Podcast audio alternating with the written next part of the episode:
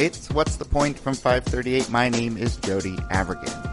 This week, two short conversations I had at the Aspen Ideas Festival, a yearly event put on by the Aspen Institute and the Atlantic Magazine. It takes place in, wait for it, Aspen, Colorado, which is very beautiful, but also very full of smart people.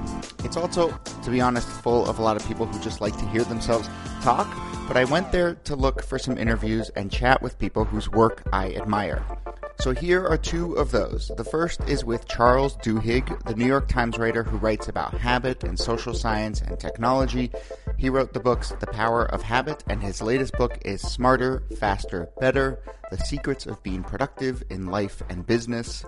The second interview is with Marcus Bullock, who has set up an app and a project called Flikshop, which tries to make it easier for family and loved ones to send letters to people in prison. He's a fascinating person. He spent time in prison himself, and he has lots of big ideas about how technology can help solve real world problems. So here they are, and it's worth noting for context the way I was able to find people to talk to was by literally walking around the festival, grabbing someone, and saying, Hey, let's just have a chat on this bench or under this tree or whatever. So these were both conducted outside, and you can just imagine some big mountains in the background.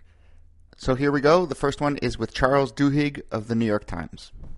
One thing I have touched on a lot on this show and think about a lot, and I suspect you think about a lot too, is, is like the quantified life and whether we're living lives where we get more and more feedback and more and more data just about ourselves. Yeah. And I was wondering if we could just start there. Absolutely. and- and- Absolutely. It, it, I mean, it's interesting you, you mentioned that because for my last book, it, one of my initial theses going in was that much of productivity is about data, right? There's these maxims that we've all been exposed to that you can change what you measure, that the quantified self movement is making people, you know, smarter, faster, and better.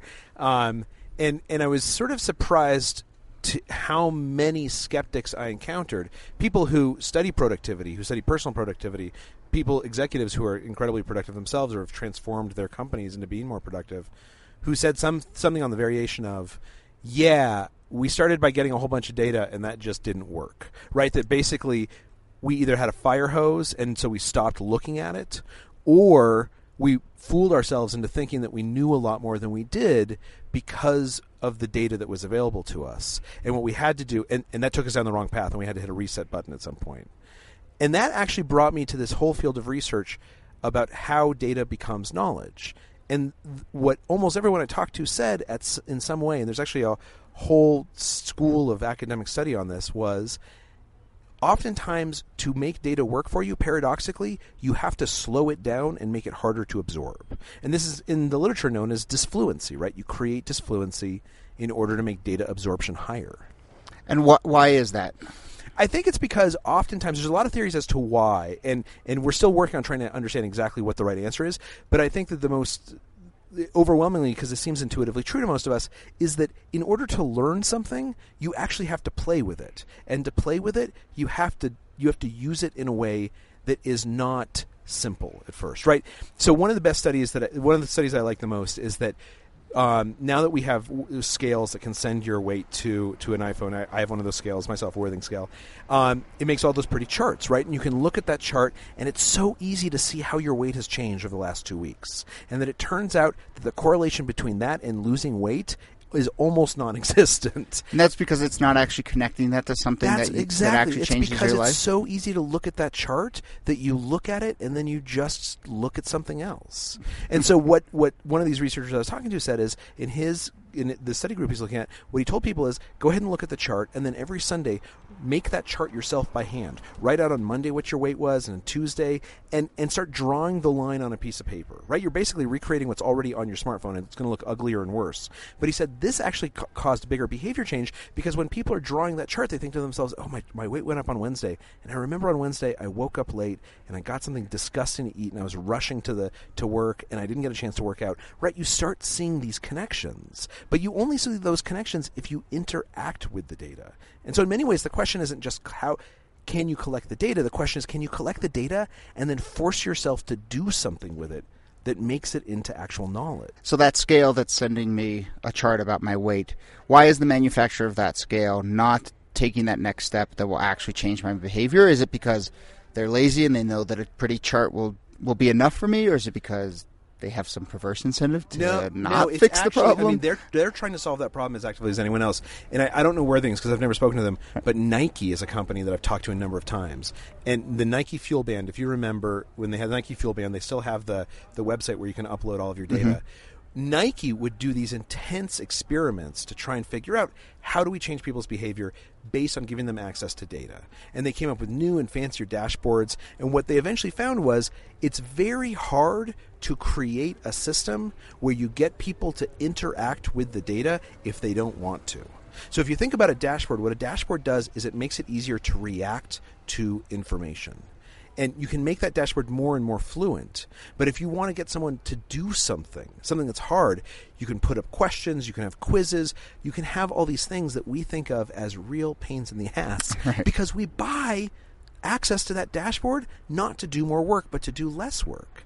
And so the the critical missing part is it's not that Nike and Withings and these others don't want us to do the work, it's that we don't know that we need to do the work, and educating us about that is not only hard, it's sometimes impossible because I think technology should make things easier, not harder, even if harder is better for me. And as is the case with kind of almost every uh, rush into data, you're bringing your own biases and your own patterns and all the kind of real world stuff to it. And so you only kind of see what you want to see. You only act on what you want to act on. I think that's right. So, so let me talk about a success actually story. Sure. Is in, in Smarter, Faster, Better. This is actually one of the chapters. Is the Cincinnati public school system. So the Cincinnati public school system has terrible, has historically had terrible schools, particularly for elementary, and they have been at the forefront of data analytics. They've bought every single system that exists out there to collect data on their kids. And so for 10 years, they would basically send teachers these really fancy reports. Beautiful, beautiful. They, they hired a bunch of data visualization specialists. None of it worked. Basically, the teachers would look at the report and throw it away because they didn't know what to make of it. So then they started this new thing called the Elementary Initiative. And the first principle of the Elementary Initiative was that you had to take a closet or a conference room and turn it into what's known as a data room.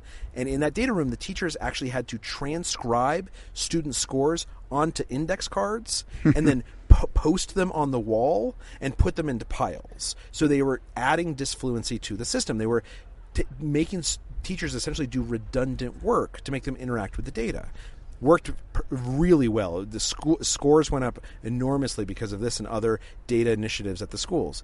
So the question is so here's an example of adding disfluency to a system that actually worked. Did any of the teachers willingly do it? No. So basically, what they had to do is they had to bribe a couple of teachers with extra cash incentives to do this. Then they'd tell everyone else they were going to fire them unless they went into the into the data room once a week.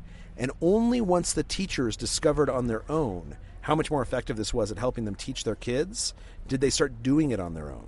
Now, these are teachers who are dedicated to educating students. These are not people who don't want to learn new ways to teach. But the point is that we all have an instinct to say simply doing more boring work is not the answer to things. We all want to look for that smart workaround because we want to take advantage of of our brains. Yeah. And the truth of the matter is this is why it's so hard for Nike and Withings is it's not that we don't know what the answer is, it's that most of us don't believe that interacting with the data is actually the answer. We think the data should give us a silver bullet. And and frankly like 538 the chapter I wrote about target and the power Yeah. of habit that feeds into that narrative, right? Because we say, here's data, it opens up doors, it shows you hidden correlations, it's like a magic bullet. That's incredibly seductive. Yeah. But what most people don't see is they don't see how much hard work you and Nate Silver and I and Target do behind the scenes in order to make that data something that yields up a genuine insight. But going back to how people process it, um, regular people, for lack of a better word, not people who you know look at data for for the, for a living. As you were describing the Cincinnati school system and, and the effect on teachers, like I was watching you describe that, and in my head, I, I went back and forth like four times on like. This makes him feel good about humanity, or this is dispiriting. no, no, no. I think this means that like we, we he likes hum- the way humans are, are weird. So like, where do you come down? I mean, is this like are all of our quirks and inefficiencies what make us human, or is it just like frustrating that we can't take the shortcut that's presented to us? Well, so let me phrase that in a slightly different way, Yeah. which because I think it's a good question. I, I think though that one of the ways to think about this is we have this amazing brain that's evolved over millions of years that we're now trying to apply to problems that have emerged in the last decade. And and what we know about productivity is that people the most productive people tend to be ones who come up with like tricks to make themselves think just half an inch deeper about Mm-hmm. things like their goals and how to maintain focus and priorities and how to self-motivate and data is the same thing that that we have these brains that are so good at picking up on patterns, right? We can look at a field and we can identify the irregular shape that says that there's a threat there. Or we can we can figure out just by planting crops which food we continue we should continue planting. We are so good at pattern identification. And that is inspiring the downside of that is an over reliance on believing that we can identify patterns. And so when we make data so easy that the pattern just jumps out at mm-hmm. us, we stop thinking about what the pattern might represent. And so we just have to be on guard a little bit to when you have a powerful tool, which our brain is, it can cause you to slip. And so I don't think it's dispiriting or helpful. I think it's just a Usually the answer is somewhere in between. it's just a reminder that thinking has always been the killer app. Throughout history, the people who did best were the ones who thought the most and pushed themselves to think the most. And data shouldn't relieve the burden of printing, uh, thinking.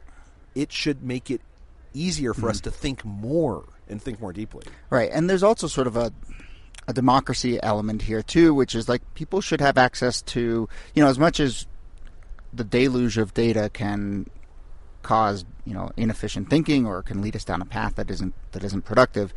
We also don't want to live in a world where like only people who for whatever reason merit access to data have it you know? I mean the, i think this is a, a, a lame example but like i think of the, the when like twitter all of a sudden started giving everyone data on every tweet they sent you know? And it was just like all of a sudden i or you know you who have a lot of twitter followers and someone who has like 50 twitter followers can get the same sort of feedback on the effect they're having Well- and i like the notion that it's democratic in that way Absolutely. And, and here's another way of thinking about democracy, I think, is etiquette. So take telephones.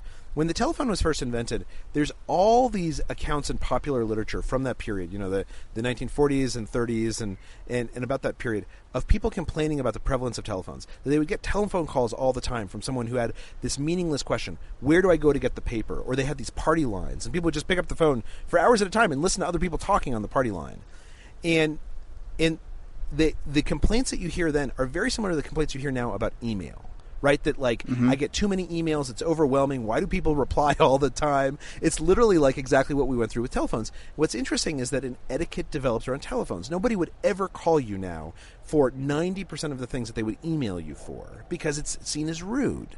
Yeah. and there is this when you talk about democracy, the democratizing effect is learning how to think about some new technology, learning how to think about an etiquette of email or or telephones. And data is the same way. When what will really be democratizing is teaching people how to think about data in a way that they can use that data to improve their own lives. That's why the Cincinnati experiment is so powerful is because in addition to helping teachers become better teachers, they're also teaching kids how to think about I have access to all this information. I'm going to ignore 70% of it and the other 30% I'm going to force myself to interact with it. I'm going to use this new word I learned in a sentence. I'm going to come up with some mnemonic to remember this fact I just learned. Teaching people how to think about data is the democratizing tool, not giving them access to the data in the first place. It's teaching them to think about it.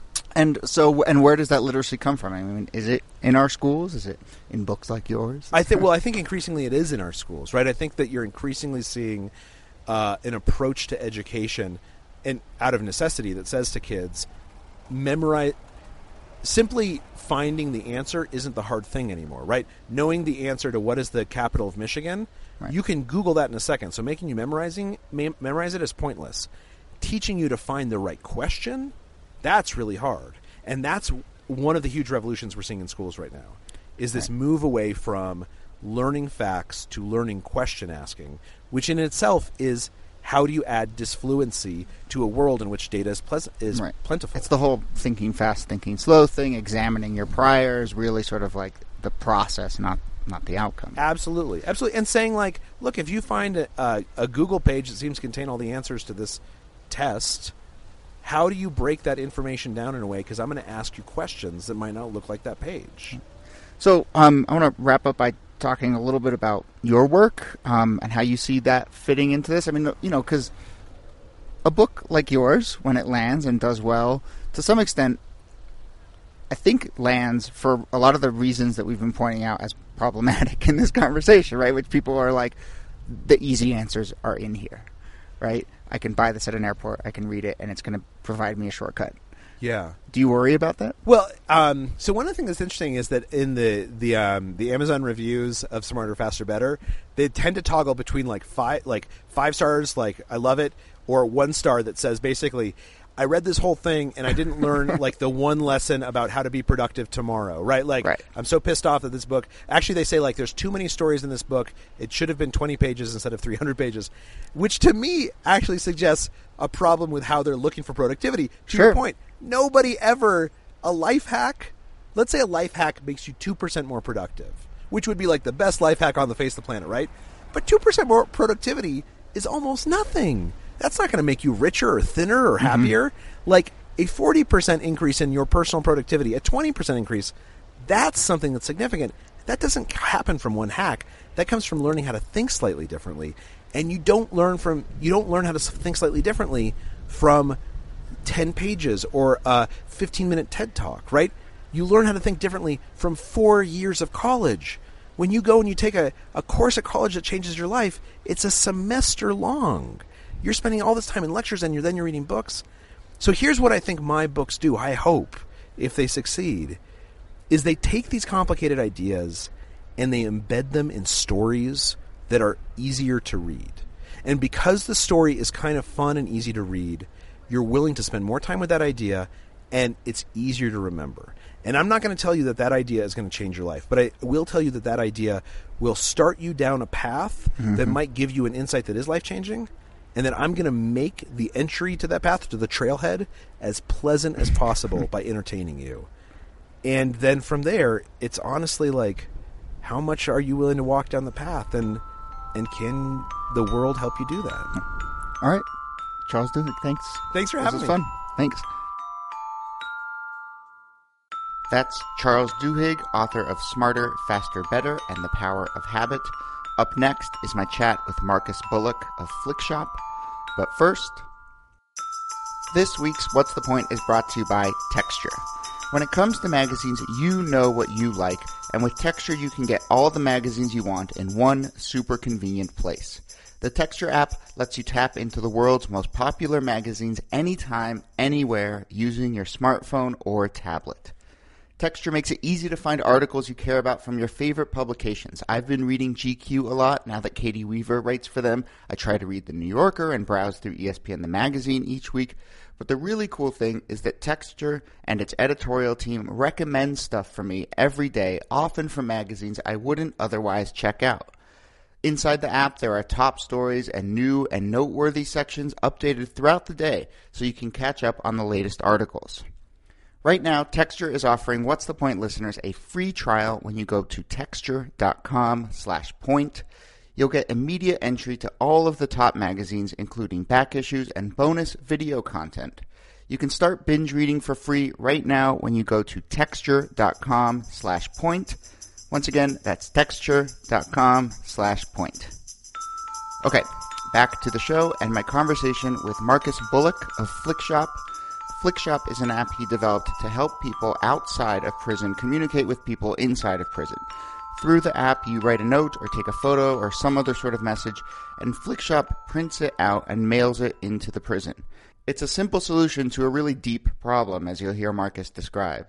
And Bullock thinks about this in the larger context of the connection between prisoners and their communities outside of prison. So he's also working on what he calls the Flikshop School of Business, which helps people land on their feet when they get out of prison. So anyway, here's my chat with Marcus, once again from the Aspen Ideas Festival.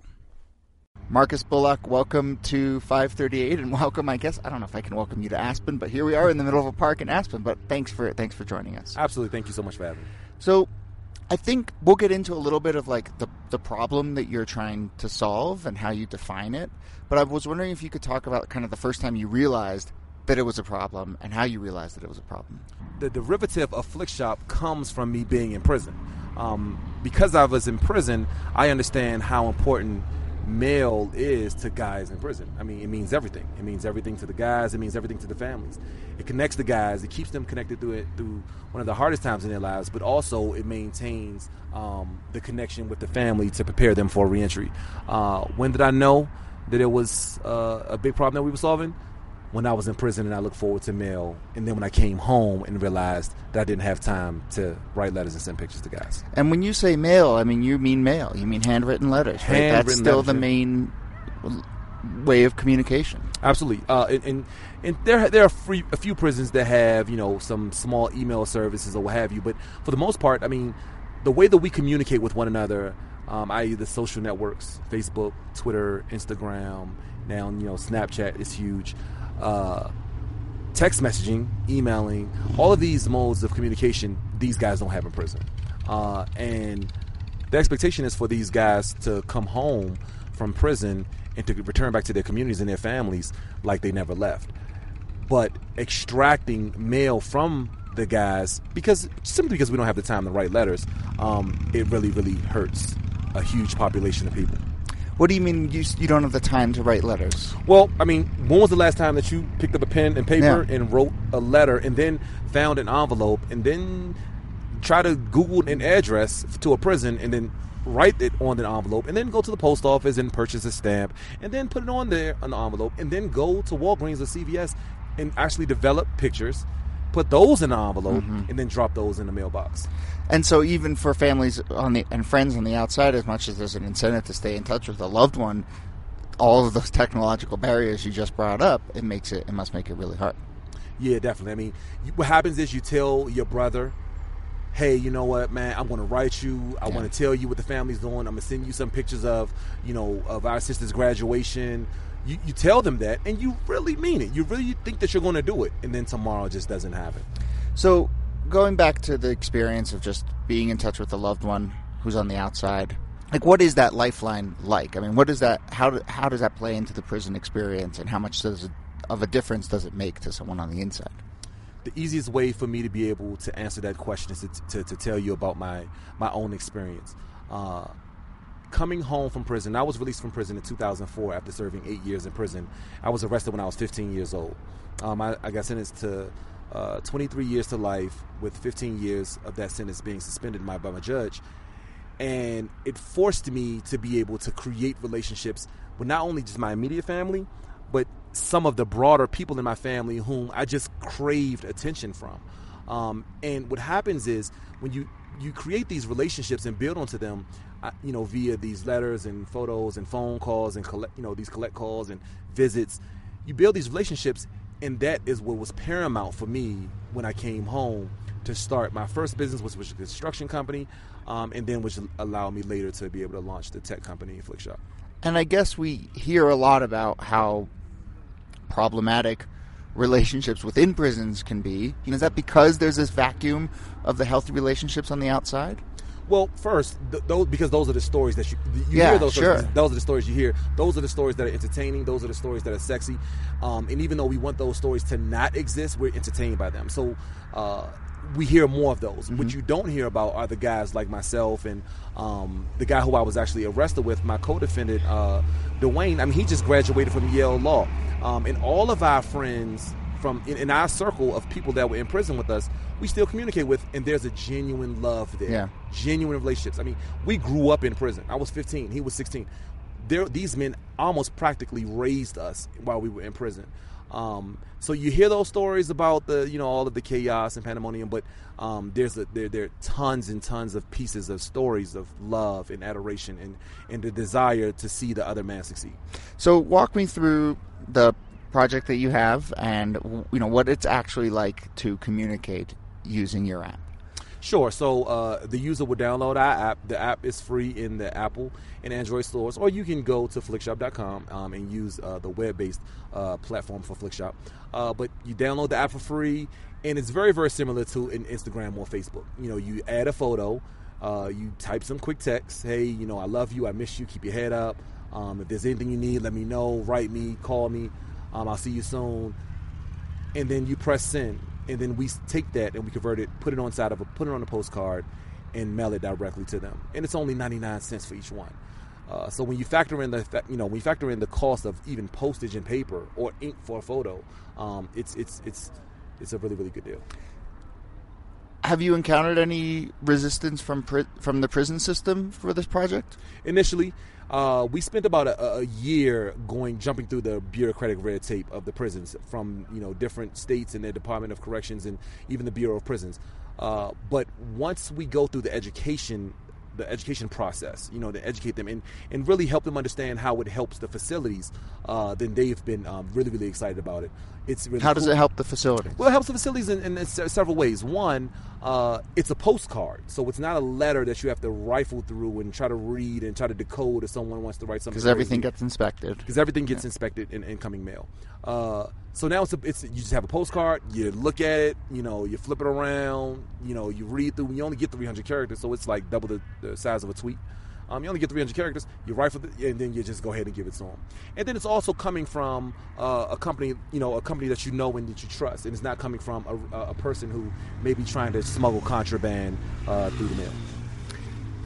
Do you envision a day where there's technology inside prisons that absolutely. would allow more communication like this? No, absolutely. And what does that look like? I think I think it has to happen. Um, you know, we're on the front side of the technology uh, of the technology and how we uh, created the conduit for the between the family and the guys in prison. Um, but there has there's there's going to be an evolution of of technology that are going to be uh, very security friendly that allow the guys to be able to communicate back with uh, the families that um, in prison. It's very similar to what you saw with cassette tapes um, in prison. There even there's still prisons right now that won't allow anything outside of a cassette tape. And then um, MP3 players got introduced. It was a long, you know, a long process, well after the iPod was introduced, but uh, one nonetheless that you can't avoid when you, when you start talking about te- technology.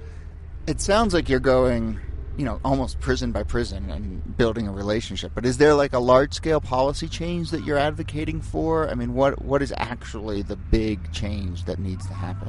That's a great question. So the, the the the Flikshop mobile app is there to keep the families connected. It's very simple. We want to keep the families connected. We're big on that. We know how important family is um, to the core structure of the community.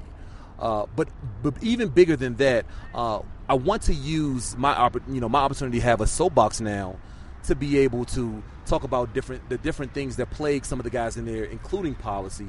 Uh, when I, even uh, all the way down to the, the, the, the larger conversations of uh, solitary for confinement for children. Right? It gives us an opportunity to. It gives me an opportunity to be able to lend my voice uh, to a topic um, that is very dear to most of us, um, especially now, even with the president getting involved in that conversation. Uh, but hey, I can come and say, hey, listen, I was 15 in prison.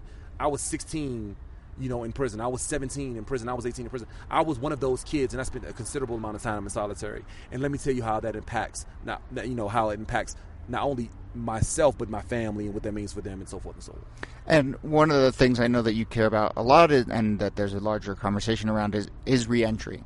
And I guess you know the whole conversation we've been having so far about the importance of those ties. I mean, you talked about that those ties are important for when you're in prison, but also really important to, for reentry. So, how do you see this playing into that larger conversation? What the work are you doing in terms of getting people back on their feet once they leave prison? So it's a two part question. One is how how are we re, re relating or interweaving this into the reentry conversation, and yeah. then two, um, why is that important? So let me go with the two first. it's important because um, what we're doing with Flikshop is important. It's very important because without the commu- the constant communication between the loved one and their per- and the person inside of the prison, when they come home, they, they, imagine being gone from your closest loved ones for ten years, and then you were just gone. You didn't talk to them, you didn't speak to them, you didn't see them grow, you didn't know about a college graduation, you didn't hear about birthdays. You didn't in, and see them nothing, no communication whatsoever, and then you saw them ten years later. Your relationship is going to be completely different with them now um, and that's what's happening in prisons. Uh, now, what are we doing to impact that?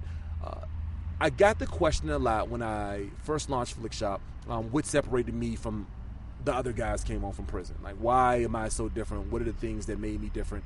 Um, and why am I the anomaly? And I hated that. I hated the fact that people called me an anomaly. I'm like, what, what are you talking about? There are tons of guys who come home and, and, and don't recidivate. Um, they come home and, and, and, they're home for a long time. Um, never go back to prison. Uh, the, the, but even when I try to answer the question, so that I, that's just my irritation. No, I, I hear you. Even when I try to answer the question, I, you know, I, I lean on the, the family connection again. My mom was very instrumental um, in making sure that not only I, I was you know okay while I was in prison and had everything I needed while I was there and kept me you know kept the relationship and the communication strong. Uh, but when I came home, I didn't have a lot of those issues that a lot of the guys do have um, with housing and the pressures of of thinking that they have to come home and provide for other family members. All of those things are happening with these guys. Then I didn't have that. I didn't have that issue. So uh, because family was so important to me, and because I understood how I built my business, I created the Flikshop School of Business, which base, which really gives the architectural blueprint to success, or at least Marcus's success, um, and what it is that I did in order to be able to kind of sort of jump over some of those hurdles. So, what are the most important lessons that you're trying to work with people coming home on? Really, to be honest, is really uh, a, a tons and tons of soft skills that's really where the, all of the work is is happening. I what do you mean by soft skills? Soft skills meaning how to communicate, how to uh, how to dress for an interview, how to apply for jobs, um, how to be able to begin how to begin to, to, to build on relationships with a, a partner. Um, you know, a lot of things that a lot of people take for granted. Take right? for granted. I mean, and, and you remember. I mean, you for for me, right? I was gone from just being around other women uh, for eight years of my life. So how do you come home and communicate with a girl? Mm-hmm. Right, mm-hmm. like when you're talking to her, is this completely different than how I was talking to these guys back, you know, behind a, a barbed wire fence for eight long years. Um, so reintroducing those small soft skills, that's one, and we use entrepreneurship uh, to be able to create a, a atmosphere uh, that where they want to learn and they want to engage. And it doesn't help that I was actually there where they were, um, so I understand the problems that they're going to go through. All right, well, Marcus Bullock, I want to say thank you for all your work. This is inspiring, and thank you for putting. This is definitely the weirdest place I've ever interviewed someone about a serious issue. Uh, we're in the middle of a park. There's mountains everywhere, but, but it's uh, gorgeous though. It is gorgeous. It's really, really gorgeous out here. Um, I'm grateful to that. Yeah, but there's a disconnect between how pleasant it is here and how serious the work you're doing is. But I really, I, I, I, you know, I admire it, and uh, thanks for joining us. Thank you, thank you so much again for having me, Jody. That's Marcus Bullock of Flikshop, F L I K Shop. Thanks to him and Charles Duhigg, and thanks to the Aspen Ideas Festival for letting me wander around and do some interviews. What's the Point's editor is Chadwick Matlin. Lucina Malesio is our intern. Our music is by Hrishikesh Hirway, host of the Song Exploder podcast. My name is Jody Avirgan. You can find me on Twitter or email podcasts at 538.com with any ideas or comments about the show. If you're a fan of What's the Point, leave us a rating or a review in iTunes. It really does help others discover the show, or, you know, you could just tell someone about What's the Point. And we've got something special planned for next week a new science series that I'm really excited about. So, this is a really good time to spread the word. Thanks for listening, and I'll see you soon.